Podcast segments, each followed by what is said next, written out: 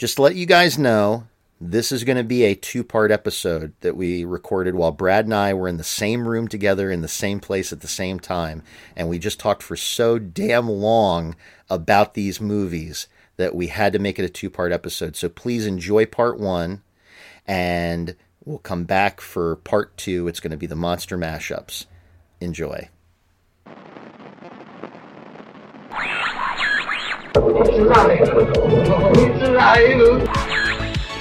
Adventures in time and space, told in future tense.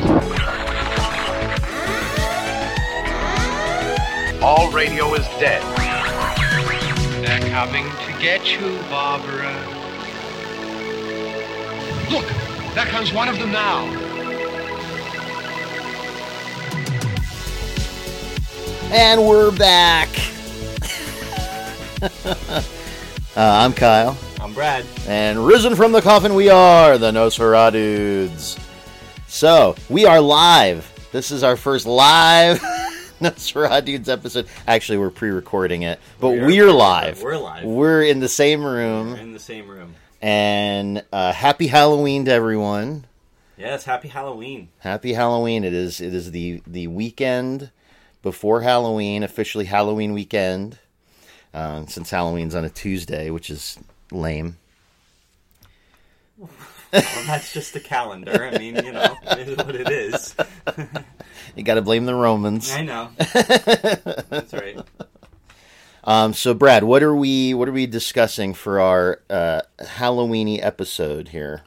Well, we're going to be discussing uh, monster mashups, um, and specifically focusing on a few movies. Um, Frankenstein meets the Wolfman, uh, Abbott and Costello meet Frankenstein, and Freddy versus Jason. Yeah, yeah, and there's lots of others out there. There's like Godzilla versus Kong, Right. and and you know multiple iterations of all these uh, stories. We're going to be light on background on these Sure. Uh, because in the lead up to Halloween, I've done no research. Well, it's a busy time of year, uh, especially for you and Jen. yeah, uh, leading up to your your annual Halloween party. So obviously you've been preoccupied with that, and then you know I come down and you have to entertain me. I have to do a tap dance. yeah, that's right. So, um, but I think you know we we've seen these movies you know so many times. Um, we can probably talk about some things like the you know. Uh, Frankenstein meets the Wolfman, I believe, is 43, 1943. So you're talking um, some years after um, the original Universal Monsters, if we're just going to get into it. So your Dracula came out in 1931, Frankenstein in 1931, and then the Wolfman didn't come out until I think 1941. Yeah, Um, but uh, but this is some years after uh, after the original Dracula and the original Frankenstein. Yeah, this is actually this is after in this film. You know, you hear Frankenstein immediately. Everybody think well, the, you hear Universal Pictures Frankenstein. Everybody thinks Boris Karloff, Right. but in this one, it's actually Bela Lugosi Frankenstein meets Wolfman. because yeah, because Boris Karloff had given up the role. He didn't want to be Frankenstein anymore. He wanted to move on to other things. Right. Not that he had totally given up on being in Universal horror pictures or anything like that. He just was like, I, I'm done with. I could do other things. Yeah, I'm done with the monster. I'm Right. done with a mute. You know, like that was the big thing to get him back for Bride of Frankenstein. He was like, I have to have lines. Like, Mm. the, you know, in the book, the the monster talks. Well, in the book, the monster's intelligent. Oh yeah, yeah. So- he's got a hu- That's the thing. He's got a human, a viable human brain, Right. and so he he he's at first he's like an infant, Right. but he learns quickly. Like the some of the memory of language and things like that come back fairly fast. Right. And so yeah, he's able to eloquently express himself hmm. to Victor Frankenstein. Exactly. Exactly. Yeah. But- the way that Universal developed these movies, um, they they did develop them more loosely based on Dracula and loosely based on on Frankenstein. Um, the idea of a scientist, a doctor creating a monster, and and you know, and then everything else is kind of different You know? Yeah. So Universal has its own um, kind of uh, feel about it, uh, about these characters, as opposed to the books. Yeah, yeah, they put their they definitely put their their stamp on it, um, and that seems to be almost intentional. I, I think that a lot of the directors and producers at Universal, uh, Tod Browning, James Whale, they didn't want to just rehash the novels. You know, they wanted to do something more artistic, and you know, for James Whale having the monster be mute initially was beneficial to the what he wanted to express in his film. Right. It's funny. It's uh, and um, even though um, there's a departure from the from the book Frankenstein to the movie Frankenstein, they still do leave the monster as kind of this more sympathetic character, I guess. I mean, he's less sympathetic in the book, but um, it, they they do keep like the book is very powerful. It's a very um, uh, it's a great read. Uh, it's a very powerful book. Uh, if you if you have a chance, go back and read it. And then the movie Frankenstein is is the best out of out of the Universal Monster Pictures. I would think it's the deepest Yeah, it's it's it's got the most emotion attached to it and um, Dracula is just more spooky, right? We talked about that before. Dracula Yeah. is a spooky character. He's a scary character. Frankenstein, there's a lot of layers in that movie, and then the Wolfman is just kind of you know fun. I Well, guess. and and the Wolfman was the one that was uh, not based off of uh, a novelization, a direct novelization Correct, of anything. The Wolfman was based off of. Um, if you think about who was making these pictures at the time, a lot of the people who were involved in film production during that 30s and 40s time period, it was a lot of immigrants, and they're coming over, and they're coming from places like uh, Poland, Hungary, uh, Czechoslovakia, a lot of these Eastern European countries. Um, and to, to put it bluntly, they were a lot of them were fleeing fascism. Uh, so they were coming over here to you know the land of freedom, America, and they had fallen in love with motion pictures. You know, they saw the silent film era stuff, and they wanted to make movies. And so a lot of the people producing these films are peppering in uh, things from their Eastern European cultures, mm-hmm. and the werewolf was one of those. Sure. Like you know, but before the Wolfman, there were, Americans had very little concept of lycanthropy or any you know any of that stuff, any of the the lore of the werewolf, and so to see the Wolfman, you know, on the big screen, that was like a huge Yeah. thing, Right. you know. But so that's they had to craft a story Right. around that. Right. So, so we get, you know, uh, of course, you know, you've got in the original Frankenstein Boris Karloff, the original Dracula Bela Lugosi, Lon Chaney Jr. as the Wolfman. Those are like the big three. Boris Karloff comes back to do like the Mummy. There, Right. There's other. There's there's sort of like those are the big three: Frankenstein, Dracula, Wolfman. Right. And then there's what were the kind of less popular, what you might consider secondary characters. You had Claude Rains as the Invisible Man. Yep. You had a couple iterations of Jekyll and Hyde, but there wasn't. Uh, the Jekyll and Hyde stories didn't really hit as big as some of these others. And then, of course, much later in the '60s, then you you get the creature from the Black Lagoon, Right. um, and that was a, a very that was a very 60s concept. That's like you know people out adventuring you know on on on boats down in like the you know south america and like you know they're having little little getaway adventures and things. Yeah. and they discover this creature. But these were to to to put some some context on it um, for people of our generation the uh, the comparison would be Michael Myers, Freddy Krueger, Jason Voorhees. Right. They were our big three Yep. growing up. And then today, somebody of uh, you know the current generation think of the Conjuring movies or Insidious or something like that. Like how big that lore is right now, how big the the Warrens have become in horror film culture of like today's generation. Um, you know, and and just ghosts and possessions and things. That's like kind of hot topic right now. Um, that's that would be the comparison. Is like how much you're invested in Insidious and The Conjuring and you know all the tangential Annabelle and you know the Annabelle movies that are a, a, a spin off of those and The Nun. You know, The Nun 2 just came out uh, just recently. So even though for us we're not as interested in stuff like that, but that would be a comparison of to how big the Universal monster films were. Mm-hmm. Oh yeah. You know Yeah. how Yeah. the popular the popularity of them. Absolutely. So, along with that comes, of course, you know, once they make these movies and they're like super successful, well, then where do we go?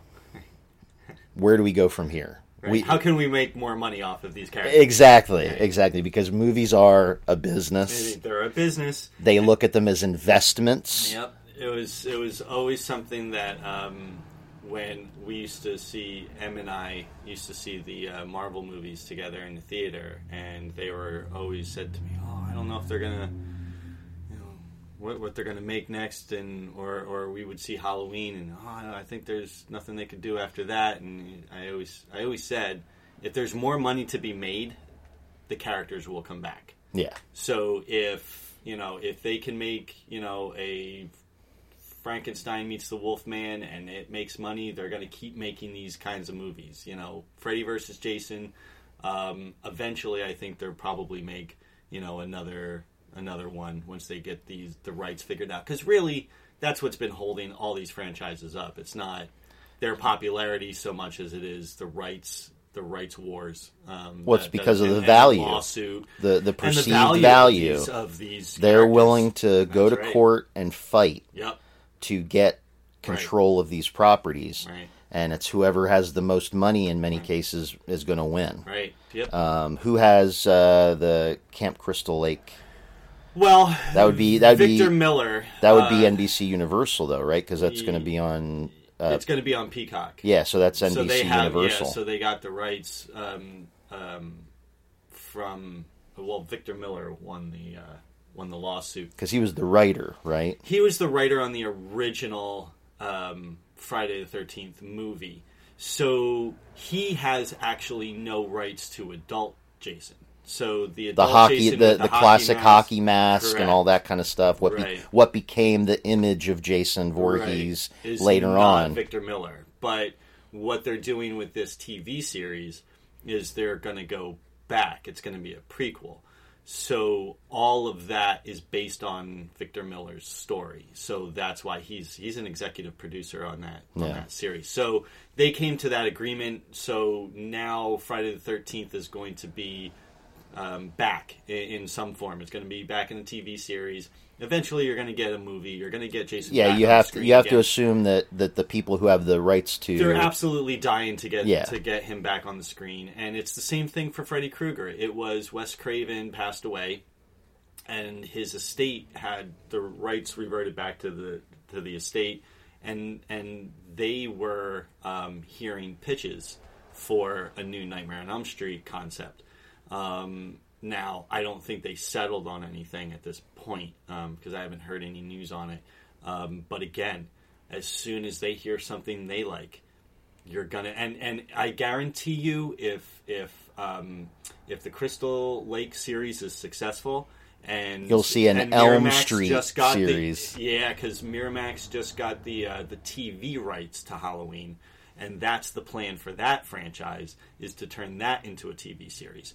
So if those are successful, you are absolutely going to get some kind of Nightmare on Elm Street TV series. Um, streaming it, that that's the way entertainment is going now. So they have to keep up. They have to modernize. They can keep pumping out movies, but they're going to have to get into the TV game at some point, the streaming game at some point, and now they're doing it. So- Yeah, yeah, and, and like we see with so many of these movies, they're they're out in the theater for like at most a month, And then they're on streaming and then they're because streaming. they know that people aren't really going to the theater all that much anymore. But uh, so yeah, the because of the popularity, because of how big these films were, you know, you start to get um, you get uh, Son of Frankenstein, which was the basis for Young Frankenstein, Right. the Mel Brooks film.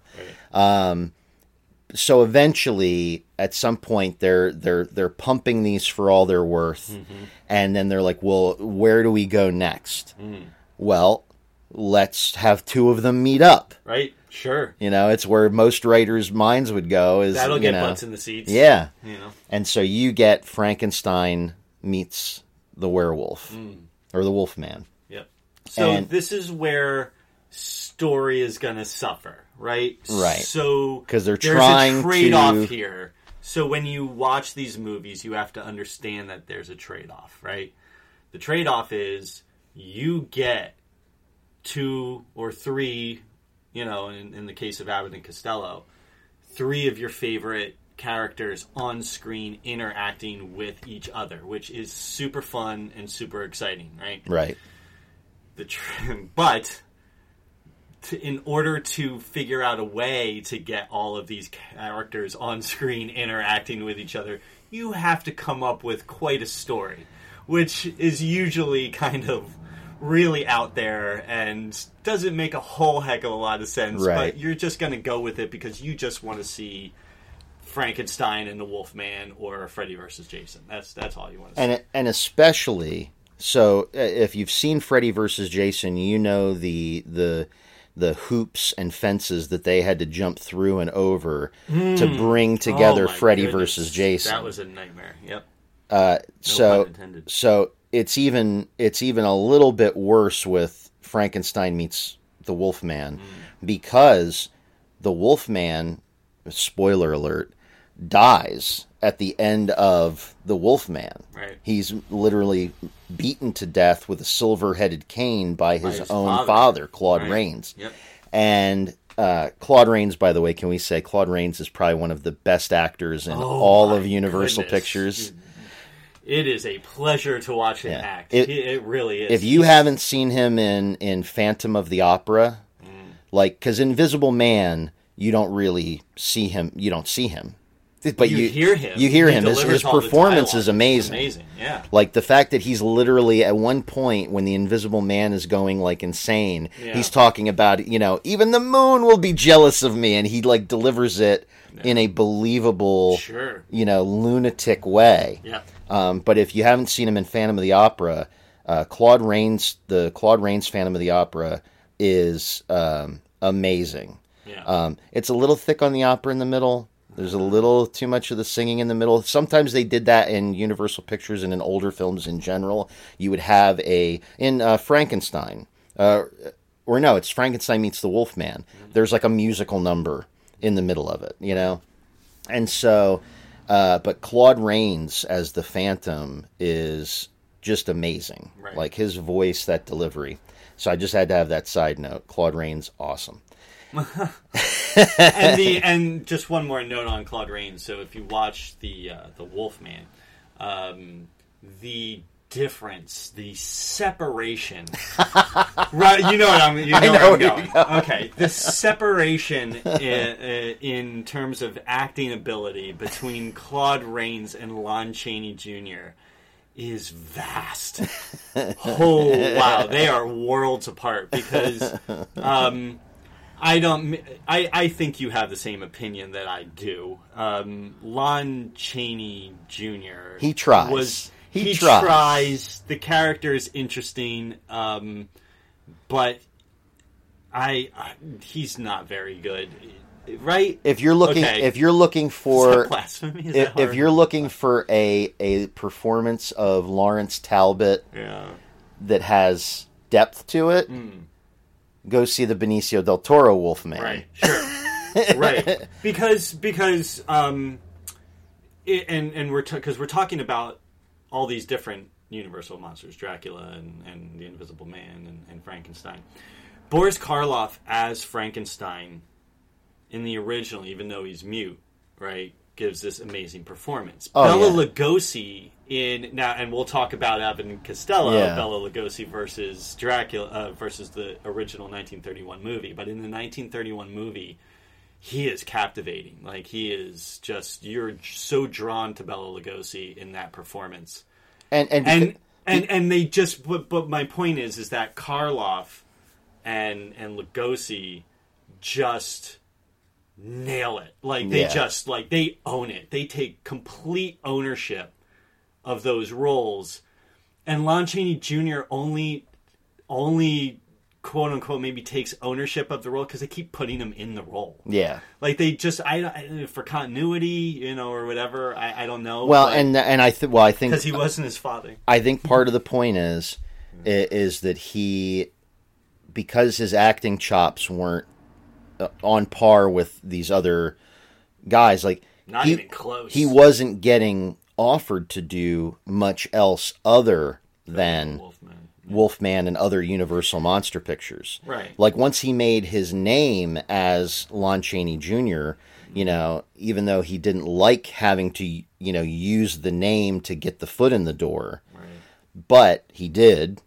And once he was in there, then that's all they want. Uh, okay, it's you know the name Lon Chaney with a, a monster picture that's going to sell. Right. Do we have to explain who Lon Chaney Sr. is? I think we probably do. There's probably some people that would listen to this that don't know. So Lon Chaney, uh, the Lon Chaney, the father, senior, was one of the most brilliant, not only actors of the silent film era, because he could portray a monster with, uh, he could go from being horrifying. And, and doing nothing but just with his, his gestures and his face. Right. He could go from being horrifying to being sympathetic Yeah. in the same scene. Right. And but then on the other side, one of the reasons he got so much work is he was one of the first real special effects makeup artists. Lon Chaney, and, and he did do eventually. He did a few of the talkies. Um, he was that you know, like his career, you know. Whereas some silent film stars, once talkies came in, they had no jobs anymore because you know you can't have like you know the the he- the heroic guy doing all the heroic poses and you know shooting at the bad guys and doing all this stuff and then when you start the the sound and he talks like this oh hey, Hey, you gu- yeah hey you guys hey, uh, i love you my dear you know Oh, you man. can't have that right Yeah, and yeah. so a Did they lot all sound like that. all the silent film actors sounded that way. it's just it's just a set full of people even the women like oh no don't molest me Help! Help! Somebody come save me! i'm a damsel in distress Yes. over here Chaney had chops and he had presence and he had a voice and you know the whole bit and so he actually did a, a few uh, of the the talkies when the the sound came in Um, But so then you have his son, Lon Chaney Jr., wants to get into the business. Right. He wants to, you know, as as Hollywood nepotism works many times, you know, the of course. the kid the kids are around, you know, that a lot of them their their parents are casting knew, like, directors, exactly, you know, and, and, and they she knew how to navigate um, Hollywood. And, yeah, and the, they've got parents telling them, process. "Here's what's going to happen. You're going to walk yeah, in. There's going to be this person, this Right. person, this person. Yep. You know, you got to Focus present on this person. Yeah. Do that. Do it this way. Do it Yeah. that way. And and you know they have a leg up. But then you know uh, some of these actors and actresses turn out to be very good. So that's fine with me. It is. It's just when they're bad. Yeah. You know, and, Yeah, and and it's s- like, how do these people still still get roles? And it's just that. It's only because of their name. I don't think he's a good actor. All I'm saying is that maybe we don't spend the next Okay, yeah, yeah. all over Lon Chaney Jr. I So- bad. The man's dead. So he wa- he walked in and he and his name's Lon Chaney, and so that's how he you know they were like, oh, we're gonna put you in monster pictures, Right. and you know and and like we talked about, he um, initially was being billed as just Lon Chaney. Which he opposed. Yeah, yeah, He wanted Lon Chaney Jr. because he didn't because want he to didn't fool wanna- people. Exactly. He didn't want people thinking you know he was Yeah. his dad.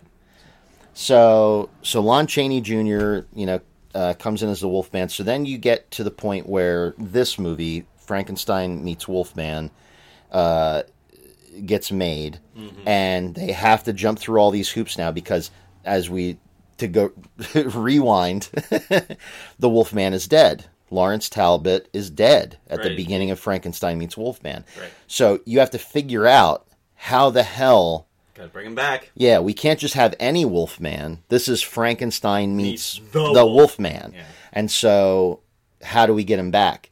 Their answer is that somehow, because of the lycanthropy curse, Hmm.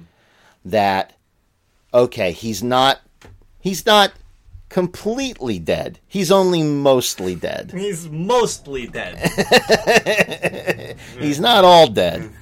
And to believe. No. I'm it begins with the two grave robbers Right. going in. They're gonna they're gonna just swipe precious because, belongings. Because Lawrence Talbot in the story comes from a wealthy family. right, they see the So name Talbot, figured- and he and he's in a mausoleum. Right, and so they figure he's he was probably buried with rings on and Watches. and watches and stuff like that, that that they can get money for. Yeah, Yeah. So they crack open the coffin, and unfortunately, they they crack it open, and he's been buried with uh, you know piles of wolf's bane, right. which they think is weird, but they're like, you know, these rich people, you know, who knows what they're into. Wow.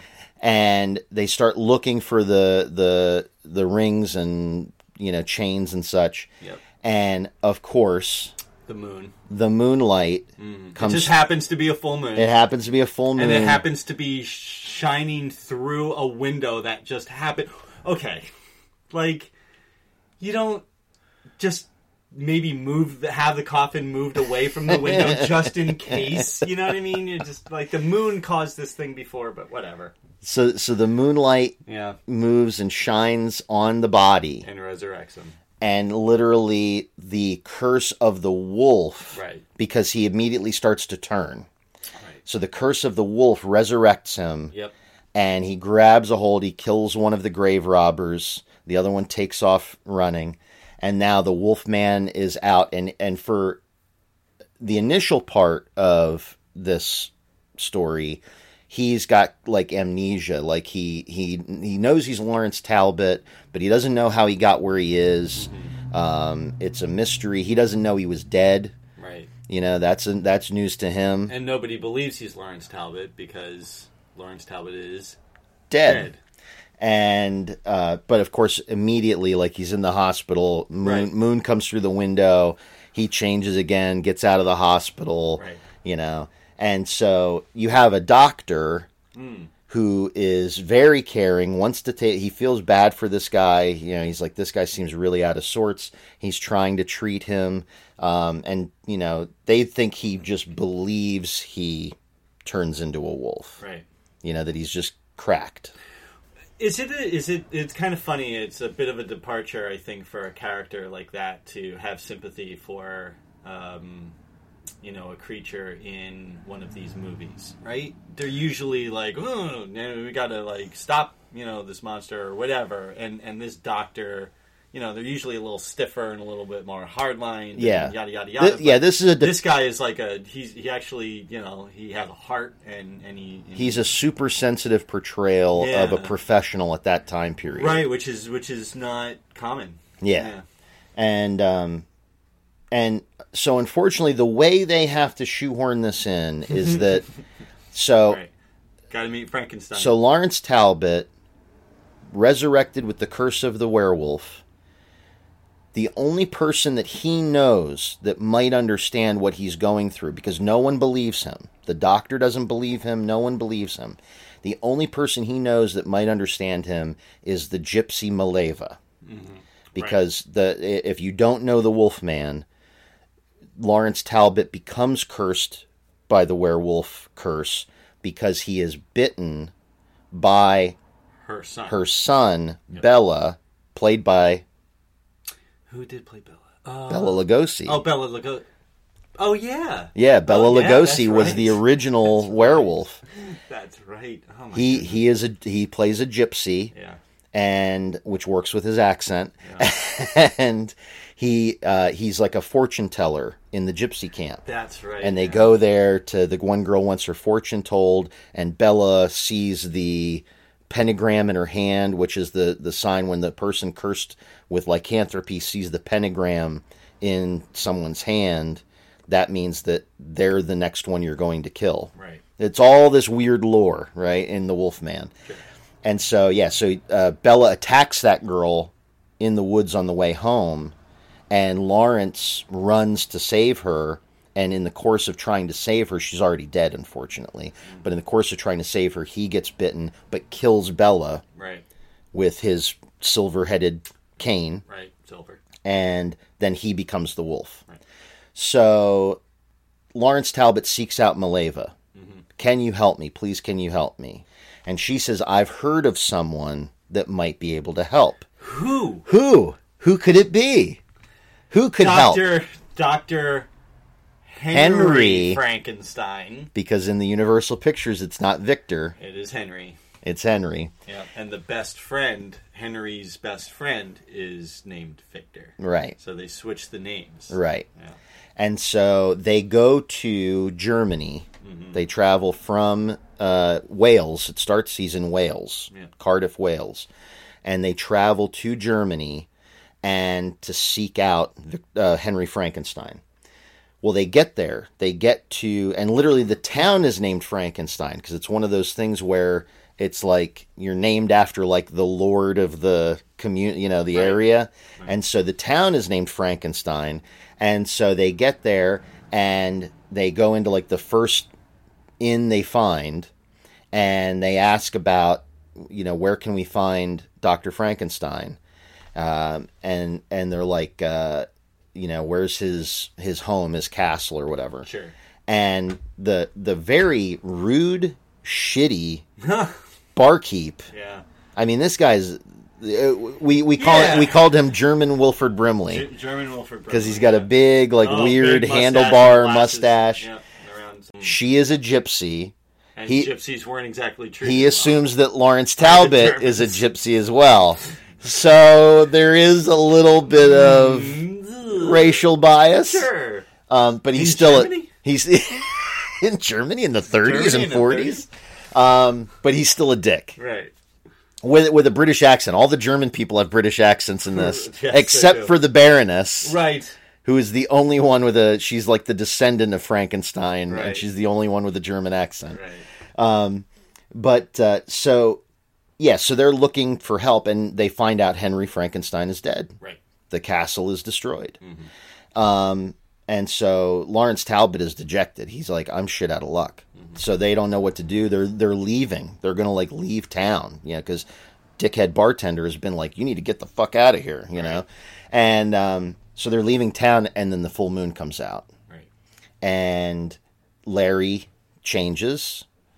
Uh, he and now the townspeople are like, let's get. Uh, well, the, a, a girl gets murdered, Yes. but they're like, yeah, get get the gypsies, you know. And so they rush off after him. Well, now they're like chasing werewolf Larry Talbot around in the woods, and he happens to fall into. He just happens to fall Yeah. into the ruins of Castle Frankenstein, Right.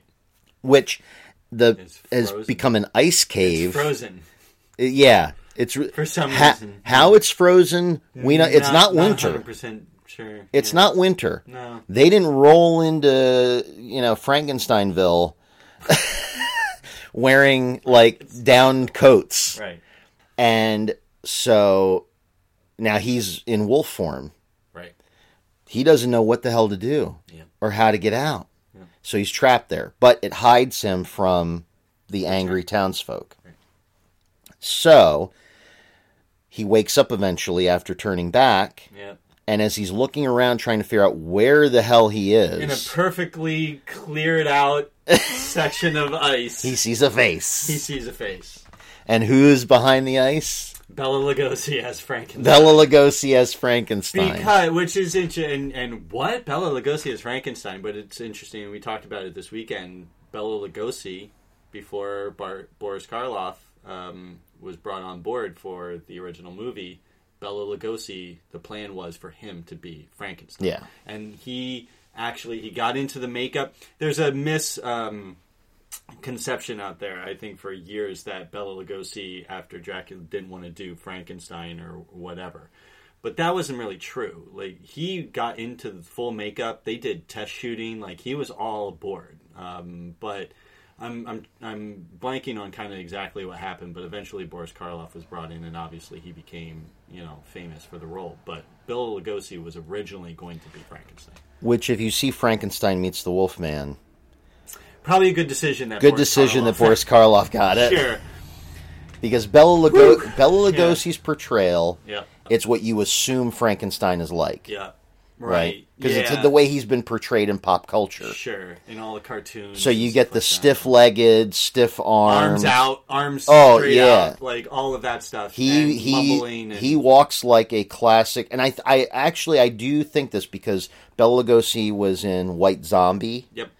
Um, and so I think in his portrayal he works into it a little bit of that like zombie, Zombie- type zombie. of Sure. movement. You know, I think that's what his conception was. Whereas um, Boris Karloff could was a little stiff, but he portrayed it as if it's a child learning to walk. Well, yeah, and that it was you could see almost the pain in his eyes. and Yeah. all that stuff. Yeah, his stiffness added- comes from not really knowing how to use his body. Um, but eventually, he he he be, loosens up. He can move. He can, Right. you know.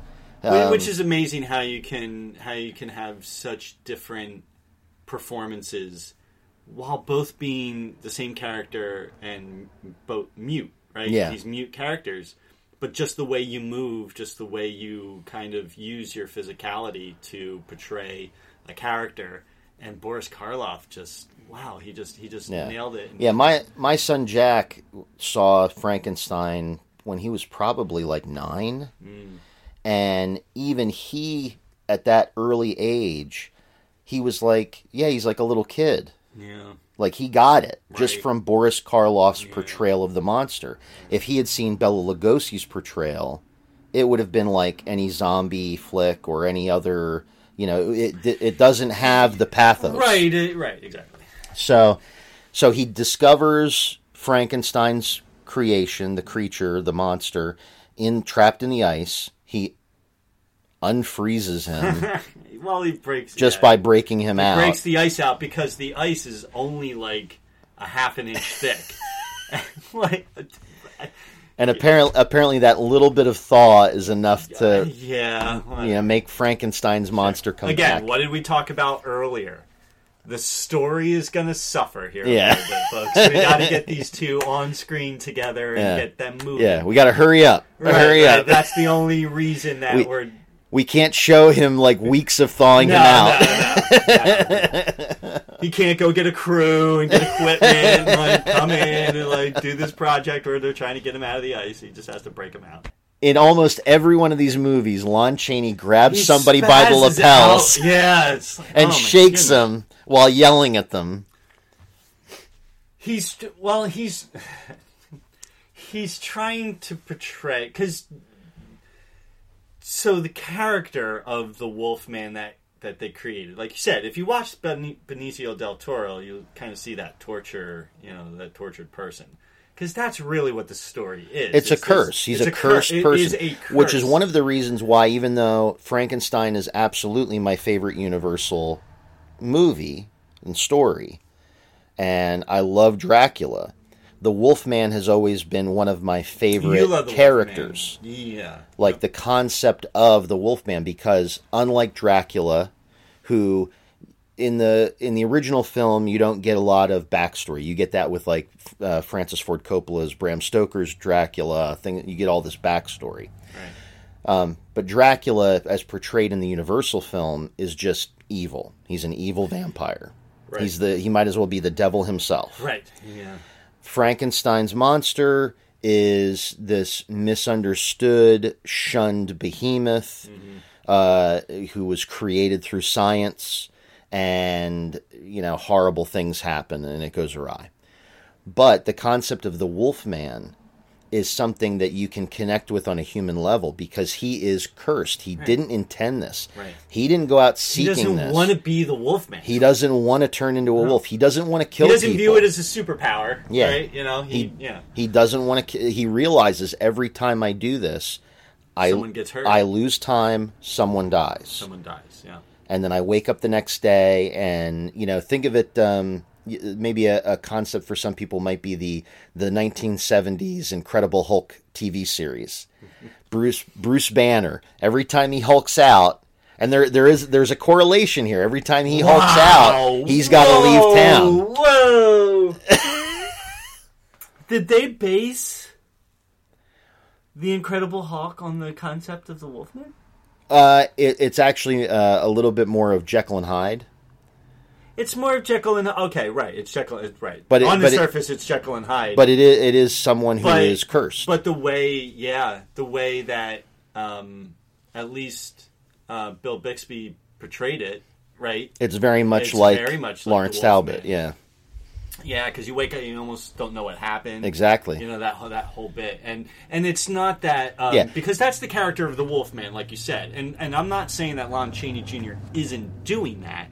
He is doing that, but he's doing a very poor job Yeah. of it. He's just over the top and, and ridiculous about it. Even the guy from that portrayed the Wolfman in the Monster Squad was more you you Yeah. identified with him more. He's begging the cops to lock him up. right. right. Kill me, kill me, kill me. You know, and and Even Michael it- J. Fox in Teen Wolf does a better is initially like, "What the fuck is this?" Sure. You but then he surfs on top he- of the van. So, Yeah, you know, yeah, he he didn't think about it that long. yeah. He yeah. started seeing it as a superpower. right. Yeah. And then and then well, we're not going to talk about Teen Wolf. Let's just get back to We could do, we could do Teen Wolf. We could do that as a show. But uh, but yeah, so he is he is not uh, hiding it very well. And then um, in the scene that's on currently right now, uh, he gets kind of uh, fucked because Proper fun. yeah, because he is trying his best to salvage. He he's just grabbed this dude and made a big scene at like the local uh, festival, and uh, then all of a sudden. Uh, the monster just uh, decides I'm going to go check out this festival thing. Oh yeah, that's right. The monster's still out on the loose. Yeah. Yeah, and now Lawrence Talbot is like, this guy, this guy This guy. is trying to fuck up my deal here. Like, you know? Yeah, sure. So then, in front of everyone, Yeah. Larry Talbot has to like talk the monster down and be like, let's get the F out of here. Right. And that's when the doctor, who has tracked him down to this town in Germany, Yeah. his doctor from Cardiff, Wales, has tracked him down there. And that's when he and the Baroness see that Larry Talbot is uh, escaping with the monster, that Right. they're like together. Yep. And this is the doctor to honestly to me even though it's this great moment seeing like frankenstein and the wolf man and the whole bit the doctor's the most interesting character in the whole movie because like you said he's this sensitive doctor who really cares he tracks his patient to germany to try to help him. What doctor does this Just the best doctors. yeah. But then, when he discovers, oh, that stuff that uh, the Frankenstein thing that like you hear about whispered in like the realms of medicine and science. Oh, that shit's all true. Yeah. Oh, Larry Talbot really is a wolf man. There's actually a monster. And then all of a sudden, he does this strange transformation where he's like, "F this! I'm going to recreate all the experiments." Right, right. Yeah. yeah, he hits a switch. yeah, Larry, I'm gonna help you. Yeah. you know, like I'm gonna really help you. You know, and all of a sudden he gets like super interested in all of this, you know, Right. reanimated dead tissue stuff. Right. Yeah. But- So, But yeah, the the uh, the payoff of the film Yes. is really in the last, right. you know, 10 10, minutes, um, as m- many films are. Sure. And we'll talk about how Freddy versus Jason, they they give you a little bit more. Um, Yeah.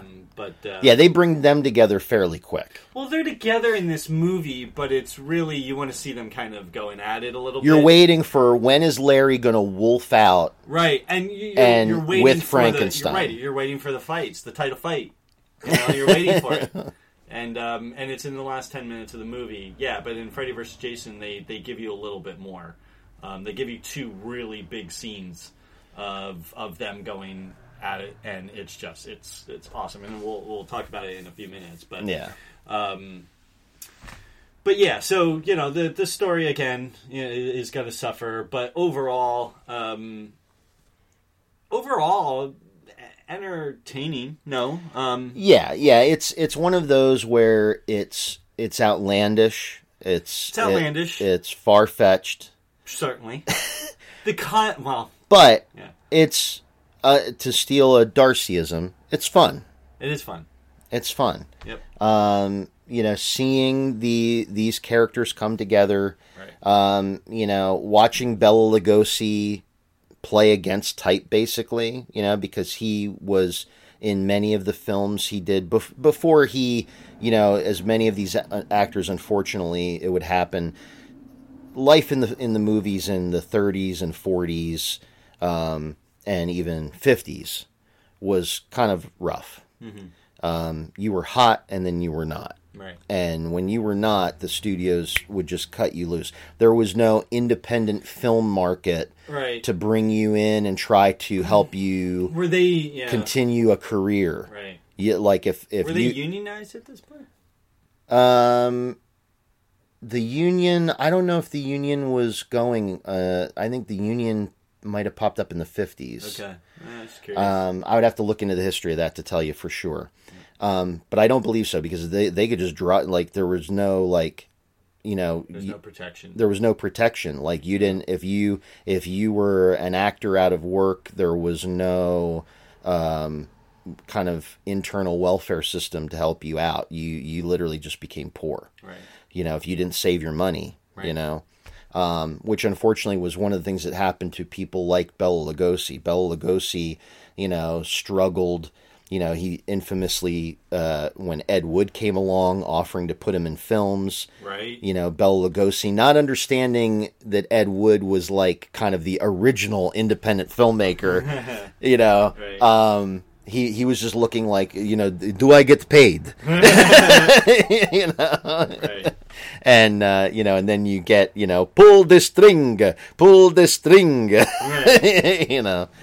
Um, but yeah, that that's what happened to a lot of these. Boris Karloff probably was the success story overall, because Boris Karloff, even into his old age, was still getting parts.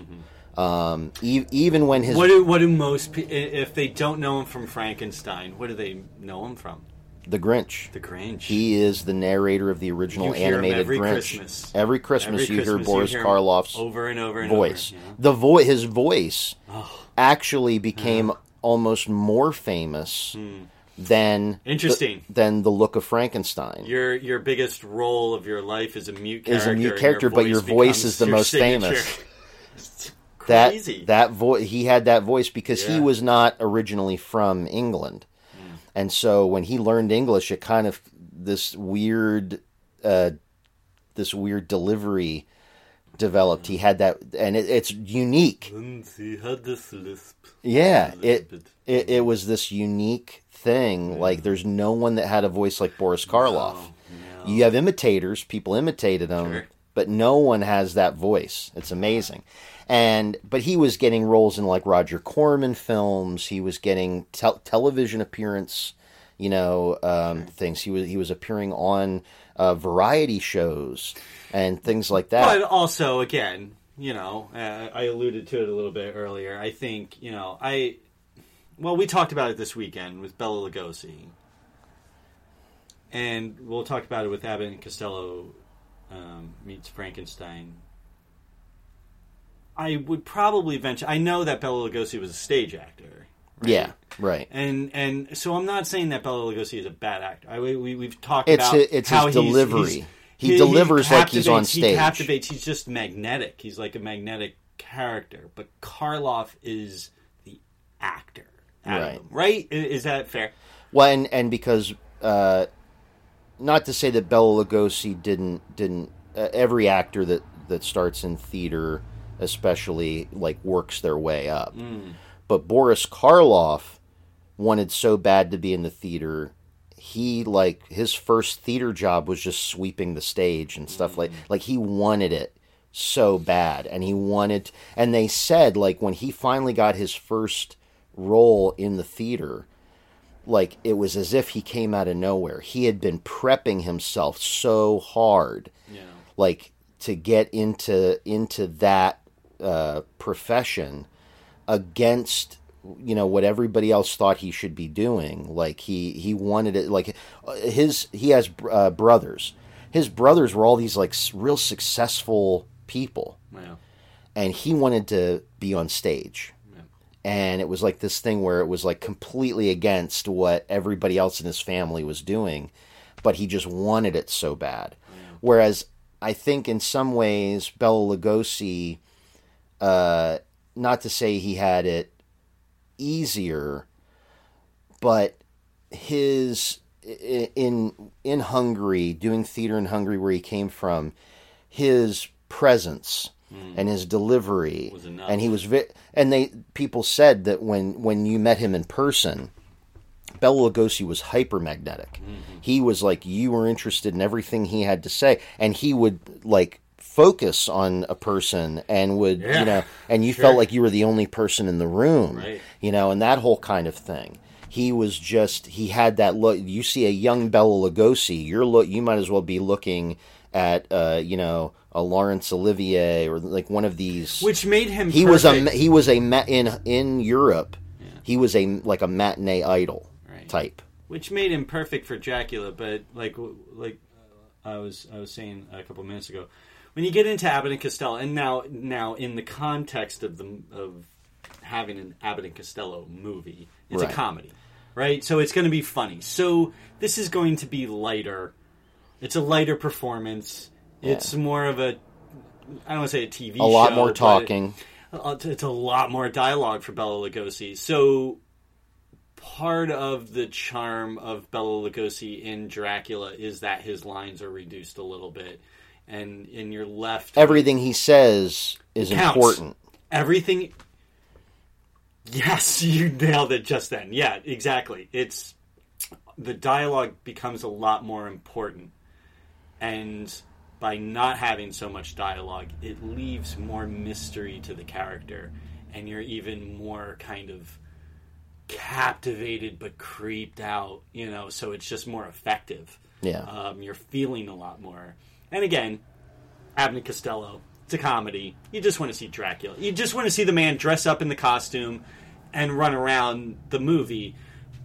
But the performance is it, it suffers. It, it does. It, You know, it, it's not. It's not like if you want to see the the quintessential Bela Lugosi performance, watch the original Dracula. Don't watch Abbott and Costello meets Frankenstein.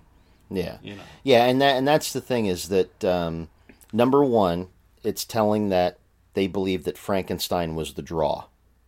It's Abbott and Costello meets Frankenstein, but the Wolfman. but Dracula and the Wolfman are in it. Are in it. Yep. But they didn't use them. No, they didn't. They said meets Frankenstein. Correct. because that was going to be the draw. Um, secondly, you know, you're looking at by the time you get to Abbott and Costello, which is the 50s, Yep. you know, you're talking late 40s, early 50s. Yeah. By the time you get there, these are actors that are trying they're they're they're trying their damnedest to continue their career. What made what worked earlier in their Right. career? They're trying They're- to recapture. They're struggling. They're struggling, and they're trying. Abbott to and Costello are hot. But the problem is, the problem is for them, for your Bela Lugosi and Lon Chaney, is that with Frankenstein meets the Wolfman, that's what it's focused on. It's focused on Frankenstein meets the Wolfman. So this whole movie is centered around those two people. Abbott and Costello meets Frankenstein. The center of the movie is Lou Costello. It's not even Bud Abbott either. It's Lou Costello, which, out of the movie, if you watch the movie, is the best Lou Costello's amazing. he, I mean, he he blows everybody out of the water. Oh, like he's, he's a- you're not even close. And Like, that's the thing. And I'm not even a huge Abbott and Costello fan, but Lou Costello's a crack up. He's an absolute Costello's one of the most talented on-screen comedians ever. Like, Oh, yeah. he really is. He he's his delivery, Yeah. his, his the If- the expressions, Yeah. the gestures, everything. if you watch him, um, you get it. Like Yeah. if you just just sit there and and watch and watch Costello- watch him in a scene when other people are talking. yeah. and he's still Nah, you're yeah, bringing it. That's right. That's right. And it's all about Lucas. And so my point is, Abbott and Costello meet Frankenstein is more about f- like you know fodder for Lou Costello. It's it's what situation, fun situations can you put Lou Costello in? Right.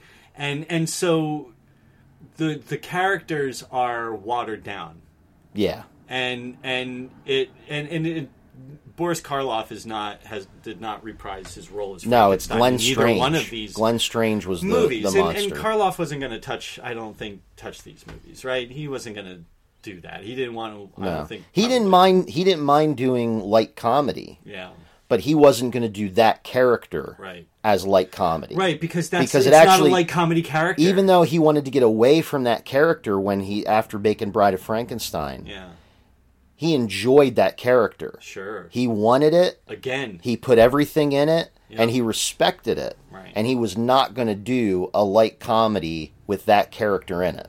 again, out of the three of them, that's the deepest character. That's the character with the most layers, and that's the one that well, that had the potential for the most layers, which Karloff brought, and Lugosi, you know, unfortunately didn't. But again, context of the movie and all. If this was, we're we're we're assuming that Bela Lugosi would have portrayed Frankenstein, you know, the same way he portrayed him in this movie, in Frankenstein Yeah. as the Wolfman. Um, maybe not. Maybe he would have gone a little bit deeper, but I, I don't think so. I think it was something that Karloff just brought to the role. And yeah, I wouldn't. If I was him, I wouldn't want to water down, you know, my most famous role with something like that. And, and I, no disrespect to Abbott and Costello either, Yeah. because obviously it's a it's a very famous movie. I mean, it's it's right. Uh, It's it's Oh yeah. Oh yeah. It was super famous. Super it was class- huge. It was and it was a It- when it came out, when it was huge. right. but yeah, yeah. Uh, Bela Lugosi, like he didn't mind later later on in life. He would he would do like uh, light comedic scenes for television shows where he played Henry Frankenstein. He played the Doctor. Mm. Yeah. He was okay with that, but he wasn't going to put the, put on the makeup again to make it funny. Right. Like he wouldn't do that. So yeah, you get to uh, Abbott and Costello, and you see a Bela Lugosi. Bela Lugosi is obviously older. You you know he's uh, he's still. I mean he's still fit as hell. Like he's still climbing out of coffins and everything, but he's he's obviously older. Lon Chaney Jr. is basically doing the same performance he's done in every Wolfman film. Yeah, he doesn't get any better. He, there, but but I will say he doesn't get any worse. like, That's true. He's it's steady the, Eddie. It's That's the right. same. Yeah. It's the exact same Yeah. performance. It's like Keanu Reeves. Yeah. He's like the Keanu Reeves of the Universal Monsters. now, now, a side note, I I like Keanu. I get Keanu Reeves is like the nicest person in the world. I get it. I But I, he's I he's, love all that he's stuff. ruined a couple of our he favorite has films. Just butchered. and I love him in Bill and Ted, but he has butchered. like some- for anybody out there that that devil's only advocate. knows Keanu Reeves from John Wick, like yes, Keanu Reeves, John Wick, amazing, right? But I guess but I disagree. if you watch him in Bram Stoker's Dracula, oh, the worst! He just he is a sore thumb. Oh. He is a sore thumb and in an that movie. otherwise really good. So it's like if you're Gary Oldman, I don't think he, you. I don't think Gary Gary Oldman never watches this movie because he's like. Man, I was so fucking good in this movie, and Keanu Reeves just destroys my performance. I have traveled oceans of time to find you. Yeah. It is the man himself! Oh, I'm trapped at Castle Dracula. yeah, and and and um, I, I'm not going to pick on it. Winona Ryder. We'll eventually, we'll We'll get- eventually, we'll get to this movie. We'll talk all Oh about my Bram God. Stoker's Dracula because it is in, casting. it is in the same breath Yeah. one of the best Dracula slash vampire films ever made. yeah In the same breath, hundred percent. two of the performances in the film keep it from being a great film. Yeah. Yes. Like it, it basically it had everything in place to be a great Legendary. film, a legendary film. But two performances, Keanu Reeves and Winona Ryder, unfortunately only kept it being a good film. Sure. Yeah. So we'll just say that. We'll eventually talk about it on an episode one day. but um, but yeah, it, it's uh, so anyway. so yeah, So Lon- to wrap up, so to wrap up, Abbott and Costello meet Frankenstein because I do want to talk about Freddy versus Jason. Yeah. yeah, basically what you're getting if you're looking to just see a fun movie that brings together these three iconic characters, you're getting what you paid for. If you want to probably introduce your kids to the Universal monsters too, it'd oh, probably uh, be a better super of safe way, It. super safe It's way. super safe, but there's a lot more going and on. And it would have been a popular kids film. Like that would have been a film at the time Yeah. that families could have gone to. Right. And They're more active, though, is what I mean. So, like, the original Dracula and the original Frankenstein and the original Wolfman are probably f- more fun for the older, for an older audience that likes that that um, kind of style of movie and everything. But if you're trying to introduce kids to it with short attention spans, Bela Lugosi, like we just talked about, has a lot more dialogue. There's a lot more going on. You have Abbott and Costello. You have all these hijinks going on throughout the movie, which make it fun and enjoyable and can kind of introduce your kids Right. to these classic characters. And then they can kind of take that into, you know, when they're maybe a little older 11 12 13 and maybe go back and watch you know frankenstein Yeah, yeah, and the and the and the, of course you know the way that Abbott and Costello overcome the encounters. Mm. It's not it's not even so much necessarily that all these uh, characters are going against each other. You know, for most of the film, you know, Dracula is like controlling Frankenstein and all this kind of stuff. It's more watching Abbott and Costello humorously get one over Right, on these you Of know course. So villainous you, characters. You do have to take the movies for what they're supposed to be. So, like, I a lot I, of chase I'm running a little around. harsh on Bela you know. Lugosi in this movie, and I'm a little a little harsh on Lon Chaney uh, in this movie. But um, it, it it's not supposed to be a deep movie. It's just supposed to be fun, and it's supposed to be a fun Halloween movie. But I just thought maybe they could have been maybe a little bit better. I don't know. And so we talked early in the episode about you have Universal has the big three Dracula, Frankenstein, Wolfman. And then you come into the 19, well, really the, the end of the 1970s and then into the beginning of the 1980s.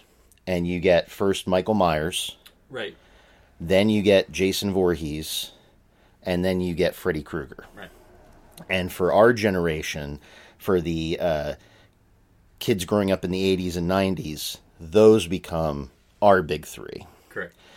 And because the studio system by that time wasn't the way it was in the 30s and 40s, these are being produced by different studios, different companies. Um, however, they're being held up in the same regard as the Universal monsters. And for anybody that somehow doesn't know, you know, Michael Myers, just a guy. just a guy. It's funny because we we talk about that those are the big three, and they are Michael Myers, Freddy Krueger, and Jason Voorhees.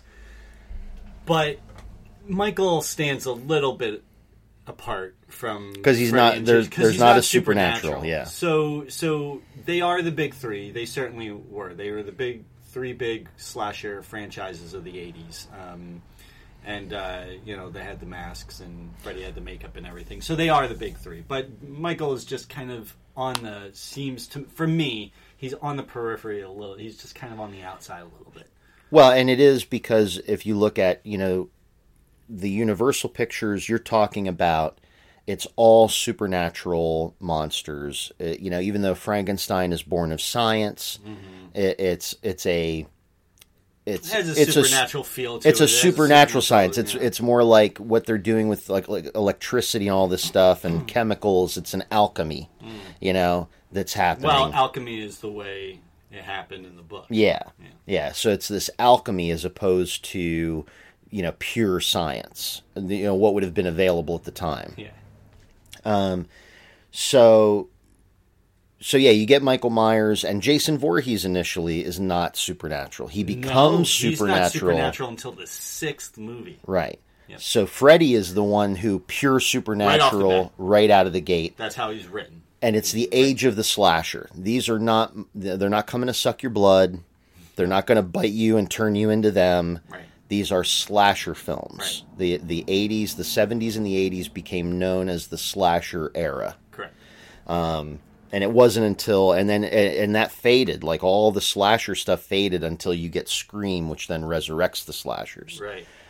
But so yeah, Freddy is the only one supernatural right out of the gate. You know, he comes in your nightmares and you know kills teenagers in their sleep.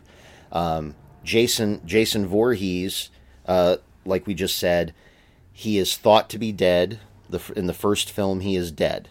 The first film, spoiler alert, He's not dead. he's not. Well, he's not dead, but he's thought to be dead, and it's his mother who's actually murdering all the kids Right. in re- out of revenge for the death of her son at the camp. You find out in the second one, after she's killed, you find out, oh no, Jason really was alive. She just, for some reason, didn't acknowledge it or realize it. But now Jason shows up with a bag on his head. Yeah, I don't think we ever quite. Is it? Is is it a is it a pillowcase I think it's like a more like a burlap potato sack. For his? Yeah, with just one eye hole. Does he have a potato garden? Does You can get potato sacks around. where is Jason Voorhees going to get a potato sack? He might have stolen one from the garbage at the general Oh, store. that's true. There's general stores there. That's true. he stole their potato sack. Before this, I is, thought it was this is before the age of. Dollar General and Family That's Dollar. right, sure. There's general stores. There's little general stores in towns where you go buy your shit for the kids out there. so, so yeah, he shows up. He's got a, a burlap sack on his head, and now his mother's been killed. Mm-hmm. He like he discovers, oh shit, my mom, and so now he's going to kill everybody that he thinks is responsible for the death of his mom at Mm-hmm. the camp. You know, he he initially is not like, oh, they treated me bad at camp, and I'm going to kill all these people. He initially is like, they fucking killed my mom. I'm going to fucking kill all these people. Um, it's not till you get into the sort of later tellings of the story that he's also really pissed about the camp thing. Well, right, right, because there had to be some kind of other motivation because he actually kills the person responsible for killing his mom. in the Exactly. very beginning of Friday the Thirteenth Part Two, in the first ten minutes. Right. Spoiler alert. You know these movies are like forty years old, Yeah. so we can. Okay, but, but but spoiler alert if you haven't watched the second one. He kills Adrienne King's character in the first ten minutes of the movie. Yeah. So just FYI on that. He Yeah. he he got his revenge, but he just keeps going. you Right. know? Right. And so yeah, they had to work in that oh, he's also really pissed about, you know, the I would be. the drowning thing when he was a kid. Right. Um, you know, because nobody paid attention to him because he was kind of the freaky kid at camp. he wasn't kind of the freaky kid. at camp. He was the freaky. No, I'm, I'm not. But we we say we we say we're we're saying freaky in uh, in that they that's how that's they how they saw him. perceived him. Right. He actually would would have been considered a special needs child. he- He, had he had a deformity. He has. He, He had a deformity. He had a learning disability. Yeah. And you know now today, if that shit had happened, he would be the kid that they would be making sure had the best time at camp, and Sure. they'd be like he'd be getting special care Right. and attention. Right. But you have to understand the era that this took oh, place in. man. It's the '80s, Yep. and in the '80s, They didn't tolerate anybody in the eighties. yeah, teens and 20 somethings. Yep. If you were different in any way, shape, or form, and we know some of this shit from firsthand experience, Yeah. People were fucking horrible to you. Horrible. like, if, if you want to get a concept of it, it's not a great movie, but my wife and I just recently watched Totally, totally Killer on Amazon. And there are uh, quite a few times where the girl in that, she time travels back to the 80s to try to stop a killer. And she encounters 80s sensibilities of what's acceptable to do and say to people. And she comments on it right. She's like, whoa, whoa, whoa, whoa, whoa. you can't say that. Yeah. And they're like, why? and she like explains to them why that's a bad thing to say. Right. And they're like, fuck you. because that was the 80s. That's the 80s. that's how so so in the 80s at that camp, we're saying the quote would have been Yeah. Freaky Jason. Right, like, exactly. that's Yeah, how they would have referred to saw- him. that's- how they viewed him. Correct. Today, if that was Brad or I dealing with a child like that, we would have gone, "Hey, Jason, buddy, what are you doing? Come on, let's go have some fun over here at the swimming hole." You know, like, yeah, I'm going in with you. Let's get your floaties on. Let's get your floaties on. I'm going in with you. I'll be with you the whole time. That's right. You know, but back then they were like, "Yeah, Jason, Just go push him in." go over there and play. Go Yeah. over there and play. Go over and play by the water. yeah, go play by the. water yeah, is there traffic? Can he go play in the traffic? yeah. yeah, right. exactly. So so yeah, so Jason gets treated horribly, but then eventually, uh, in part four, What? he becomes supernatural. No, no, not in part four. He doesn't. Technically, he doesn't really become supernatural. It it, it kind of depends on how you view this, Right. right? So after the end of the second one, he she she kills him with the machete, uh, and she gets him pretty deep into the chest. But they show him crawling away, so it wasn't a fatal wound. So you're like, okay. Then he comes back in the third one, and then in the third one, he gets an axe to the head, which you would think would have killed him. However, if you want to just kind of, you know, just try to explain it, he had a hockey mask on. So It the could have hockey taken mask the- took the the, blunt initial force of the- force of the axe, and so it didn't quite. The axe didn't bury into his head, Which we're far stre- enough to kill. we're stretching here. We're stretching, But I mean, but a hockey mask, like a real hot, like legal, you know, ho- usable hockey mask in competition, can take some fucking well, shit. it's meant to. It's meant. It's meant to protect your the face from- from a flying disc, like, you know, which, if you ever fell, the hockey puck, isn't light. It's, yeah, they're not heavy. ma- they're not made to easily break. right, right, right, exactly. So, so you can argue that point. So then, so then he's in four.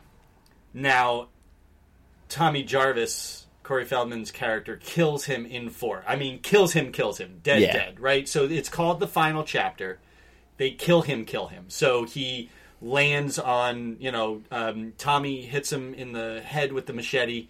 It buries into his face, and then he falls on the machete, and, the And machete slides. slides right into his brain. So, so he's like dead, dead. And then in the fifth one, it's not. Again, these movies are forty years old, people. So I'm sorry that you haven't watched them. If, if I'm spoiling the the That's- the that's right. In the- in the fifth But one, the it's a fifth one, it copycat. is a copycat killer. It is not him, which is interesting because.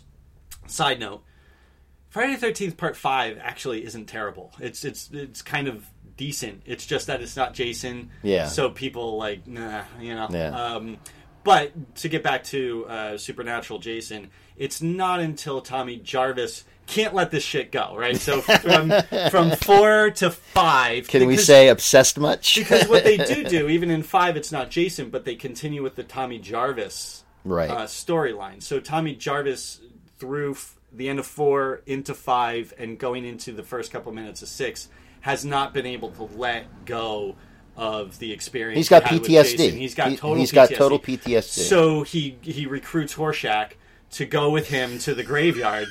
It is Horshack. yeah, what are we doing here, Tommy Jarvis? Right. I can't believe I agreed to do this. I know? got a note from my mother. right. So, so Horshack and Tommy Jarvis go to the graveyard, and um, they Tommy Jarvis needs to see Jason's body which in ho- which Horshack was a character from a show called Welcome Back, Kotter, I- I- I- from the from the late seventies.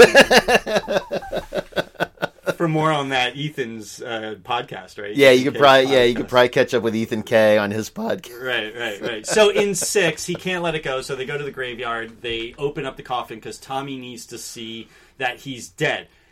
Again, Tommy can't let it go even after he sees Jason's rotting corpse. Like it's not like he's fresh in there. He, you can I see- gotta make sure he's ribs. dead. You can see ribs. The worms are crawling all over him. The, he's Jason is dead, dead, dead, dead, dead. But as we talked about in the chopping mall episode, those darn lightning strikes. Yeah, So electricity. he can't let it's go. electricity. I He like they make Jason Yeah. the Frankenstein. Now, now, Of- now, yeah, by by six. by six. So this is six years later. This is six movies in. Now he's resurrected because Tommy takes the uh, he takes the um, the pole the the pole It's- from it- the, it's something just from the fence. cemetery, It's yeah. from the fence, and he and he and he jabs him with it over and over. right and as right it. as a an electrical storm is hitting, brewing up. Of course. and then the lightning hits the. Um, it acts as a conductor. Yeah, it acts as a lightning rod, and it, it ju- gets a it, lightning it, rod it and literally jolts his heart. Yeah, and he comes back. Yeah, so now magical now lightning. supernatural. So that's the story of Jason becoming. But yeah, so that- But six movies in. Yeah, yeah. So it takes a long time, but he becomes the Frankenstein of you know those three. Correct. Um, you know, And- if, and- if you wanted to try and make a comparison. Well, but you're you're you're you're right on because now um, Freddy uh, is really the Dracula because as Dracula, as you watch these monster mashup movies, someone has to be the leader, right? Someone has Yeah. to be controlling and pulling the And strings. he has the personality that he he can he can. he's the one who talks. he, he's He- the one. it's gotta he's be the one him. talks. He's the one who talks. So yeah, he's got the personality. He he can be. Um, he uses your dreams, so he Yeah. can be seductive. He can he can he can make you think he's someone else and and draw you in. Um, and yeah, so and and I mean that leaves Michael Myers, which is kind of funny because Michael Myers, if you follow the logic, Oh man, okay. the curse of Thorn.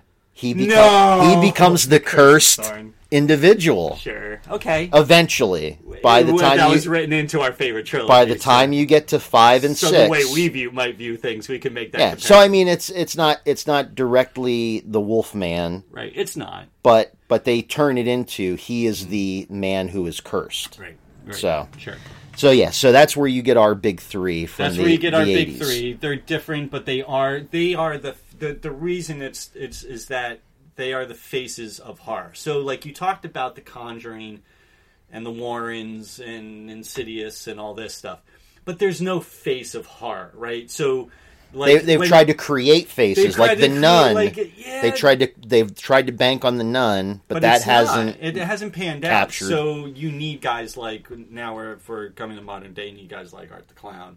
You know, the kind of Ghostface was Art- in the yeah. nineties, and Art the Clown is now. Those Yeah. now, Well, and, those are and Scream is still going. So Scream Art the Clown and going, Ghostface are the closest you get to that Exactly. that feeling. Correct.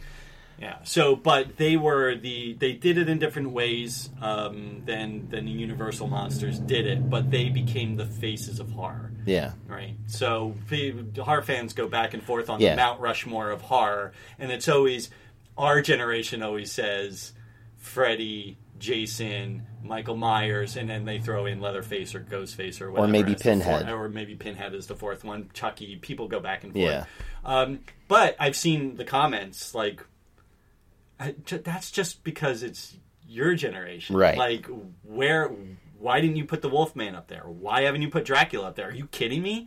When you talk about Halloween costumes, even to this day in 2023, see, you still see a lot. The most of Dracula. popular ones are werewolves, Vam- vampires, Frankenstein, werewolves, and, yeah. yeah. So But yeah, so we get all these franchises throughout the the late seventies, throughout the eighties. Uh, you know, they they build franchises just like with the Universal monsters, uh, where they tried to capitalize on it, and you get you know Bride of Frankenstein, Son of Son of Frankenstein, Dracula. yeah. So with these, you're getting you know the multiple iterations of Michael Myers. Right. You know, we we've which gone- you need. You need multiple movies to get to a monster mashup. You can't just have the original Halloween, the original Nightmare on Elm Street, the original um, Fri- well. Friday Thirteenth Part Two. Yeah. Uh, you know, you can't you can't have those movies This never- go right into a monster this- mashup. You need the lore. You need those characters to build and build and build and build, Yeah. so that when you do have that kind of heavyweight fight, it's like whoa. Yeah, this net this like Freddy versus Jason never would have happened if it was Jason's mother ver- Right? versus like- Freddy versus Freddy Krueger. Right. You know I don't think so. it never would have happened. No. Um, so once once you get the the level of Jason Voorhees being like the Frankenstein of of the that film that horror film era. Yep. Once you get Freddy Krueger being the dream demon, you know, during that era, once you, they get that big, that's when they're looking to put these characters together. And I remember even, I mean, for years they talked about trying to get all these characters into movies together. Yeah. They could never figure out how to really because people talked about getting Michael Myers into some of these films with other characters, but because he's not supernatural, that was one of the obstacles. They felt like it didn't quite. How do we make that work? Sure. If they're supernatural, he's not. He's what? not. What do you I do? right. But then once you have Jason as the supernatural behemoth, and Fred, that works more easily. Right. But even then, they couldn't quite get these two together. Well, that was a that was a rights. So it it, it they, there was plans to do that early on. So what they were going to do was they had you had your um, Paramount right because Friday uh, uh, I believe the final Friday. So Friday the Thirteenth Part Nine, in which they killed Jason. Jason goes to hell. They had Jason goes to hell after they had um, Freddy's Dead in 1991. So So you've both these characters through- are quote unquote dead. Right. So you've gone through all the sequels right up to this point. Freddy's Dead is the sixth one. Um, Final Friday is the ninth one because they, they, they really cranked out the Friday the Thirteenth like year Yeah. after year after year. So you had those in 1991 and then 1993, and then the idea was if you saw the end of Friday the Thirteenth Part Nine, Jason Goes to Hell, at the end of that, when Jason gets dragged down hell, um, Freddy's glove at famously Yeah, at the there's end the- comes the up and mask the mask there. is left laying on the ground. Jason's been pulled down into hell, and then Freddy's glove comes up from the ground and grabs the mask and pulls it back underneath down into hell. Right, and so and then laughs, right? And so, nine, so at the end of that movie, you're in nineteen. This is 1993 at the end of that movie, you fully expect a Freddy versus Jason by 1994, 1995, somewhere around there. Um, Right. But that didn't happen. Uh, unfortunately, there were all kinds of script problems. It was really because New Line took the rights. New Line got the rights from Paramount. They made the final Friday. So they had that going. They were able to get the two characters into that movie technically at the end, and it was a teaser. But the script problems that they had, the story problems that You're they also had, you're also dealing with the the the basically that's you're getting into the at that time the pre scream, the death of the slasher genre. People are thinking this is over. We've we this is this is so but pla- that's why they killed off Freddy, right And then they because this is getting Jason. so played out. It's this is getting played s- out, right? But they figured it would still in 1993. They had the idea to put these two together on screen because that was the only place kind of left to go, and let's kind of cap off the whole thing with a fun monster mashup. Yeah.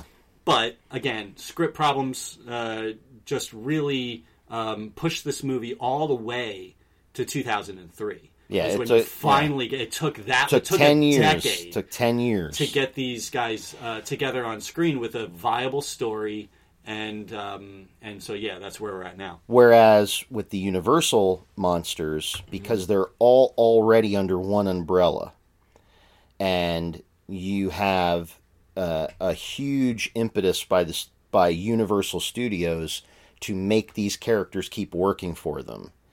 That you know, it it just for them it was like it just fell in place. Like yes, this is how we're going to do this. Whereas with these other characters, you're dealing with you know people having to buy rights, and then Sure. you know, okay, well maybe we bought the rights, but maybe we only have rights to this, this, this, and this piece of that lore, and then oh, but then there's this thing over here, you know, and trying to then make that work. And that's when you run into all these strange problems. That's when you get these films that are uh, held up. You know, like people have wondered why with you know uh, the new success of uh, the Hal- the new Halloween films. You know, why haven't we gotten any new Friday the Thirteenth?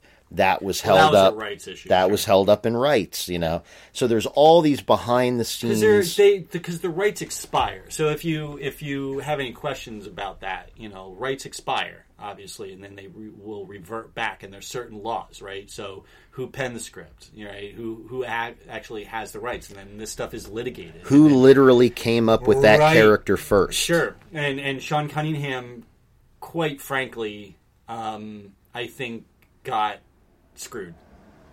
I. Nah, uh, I, I, whatever your, if there's horror fans out there, whatever your opinion of Sean Cunningham is, um, I do believe he, he did get screwed on this because Sean he Cunning- hired Sean he- Cunningham was the director of Sean Friday the Cunningham Thirteenth. came up with all this stuff. Like he Yeah. really did. He was the one who came up with the whole concept and everything. It was him and his partners. They they they brought Victor Miller in to write a script they already had the idea for. Like they didn't they didn't go, We want to make a slasher movie, Victor. Can you write a script and come up with all this and where we want to do it? They wanted a camp, they wanted you know, they wanted all this stuff. They wanted their Friday the thirteenth movie. Sean Cunningham kind of already had this kind of semi developed in his head, and Victor Miller brought it to life. And and he and he wrote a great script. And I'm not I don't want to take anything away from Victor Miller, but he really was a writer for hire, and that was what Sean Cunningham's argument was. Was like, wait a minute, no, no, no. Yeah. This was my brainchild. This was I'm the Wes Craven here. I'm the John Carpenter. No, Yeah. no, no. Like. The, Victor Miller just wrote it to what I wanted him to write it to. Right. He didn't like, you know, came Yeah. up with this brilliant idea on his own. So. Yeah, yeah, and, and I mean the the Jason Voorhees that you would iconically know today. It's Sean Cunningham's That's creation That's anyway. Sean. That's Sean Cunningham's legacy. Yeah. Um, you know, so that's the thing. If you're like, like, you know, we're talked about the Camp Crystal Lake series. If you're going to that thinking you're ever going to see a hockey masked, And the problem Resurrected is, and, Jason and I'm Voorhees, gonna you're not gonna I'm get gonna it. ruin these series for you completely. you're not going to get Michael, and you're not going to get Freddy. right? You might get Freddy. Possible. You might get Freddy because I think what they're doing is they're going to wait. Right? Robert Englund already said, "I, I can't do it anymore. I'm, I'm out." So no matter what they do, they have to get someone new to play, play Freddy anyway. So they have some time here, right? They have some time to play with. They can sit back and see how the Crystal These other Lake ones play out, wor- yeah. works out, how the Halloween franchise works out on TV, and then play to that. Because I think what they're going to find out. This is my prediction. Predictions. What's going to happen is, I think initially people are just going to want to. They're, they're going to tune in. So I think Yeah. the initial ratings are going to be high. Yeah. But as you start to get into the second, because they're going to stream, so people will probably be able to stream all twelve episodes. I- I'm- it I'm depends how they do maybe. Maybe, Yeah. But it's probably going to be 10 11 12 13 episodes or whatever but i think as they start to get into season two if they plan to do season two season three season four you're either going to give the audience what they want because i am telling you we talked about it all the time with halloween and season of the witch and all this stuff ultimately this is what they want to see on Yeah, if screen. it's got Halloween on it, want to they see wanna see Michael Michael Myers. Myers, Freddy Krueger, and Jason Voorhees. They don't. Okay, fine. You can make a. You have to make the in- the series really interesting and captivating, but eventually it's going to wear anyway. You can write the best series for Crystal Lake, and eventually, if it's Crystal Lake, people associate that with Jason Voorhees. They are going to want to see him as an adult Jason. and they want to see the hockey mask. And the problem is, is Victor Miller is the producer, uh, is the one And he doesn't have the rights to the hockey Sean mask. Cunningham isn't going to. He's going to let this thing die. He's going to go. All right, fine, do it. Watch how this thing fails. You're going to need to eventually knock on my door yeah. with a whole lot of money, and then I'll give you rights to. I'll give you permission to use Yeah. Jason. Yeah. You're never. You're not going to see a hockey mask. Yeah, you you're you're not going to be able to get to seasons uh, two, three, and four of these series without seeing the main antagonist And- that everybody has associated with the franchise for years. It's just impossible. It's and just to be to be honest, I don't even know if they could even legally be able to like do a, like a, a fake out like somebody pops up with a hockey mask and then whips it off and it's just some character. Not if like not a, no, because Sean Cunningham will is his lawyer will be on the phone. he is so ready to countersue. Like, no way, absolutely not. No. Um, So- and, and, and side note, if you want to like learn a little bit more about uh, about this stuff, I highly recommend that you follow Larry Zerner. If you have a Twitter account or an X account or whatever, Larry Zerner uh, played Shelley in the uh, Friday Thirteenth Part Three, um, and he became an entertainment lawyer, and he has been the pr- quite honestly the primary source of information for horror fans to kind of keep them informed about what's going on with the lawsuit. So if you want to learn more about this stuff, the the, the rights um, for these franchises, follow Larry Zerner. Um, it, it's it's an interesting follow, and he has a lot of great information. It's a real story guide.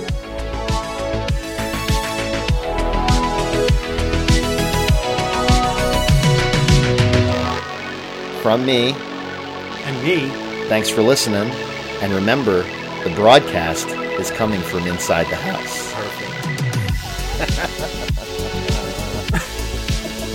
Happy Halloween. Happy Halloween. Happy Halloween.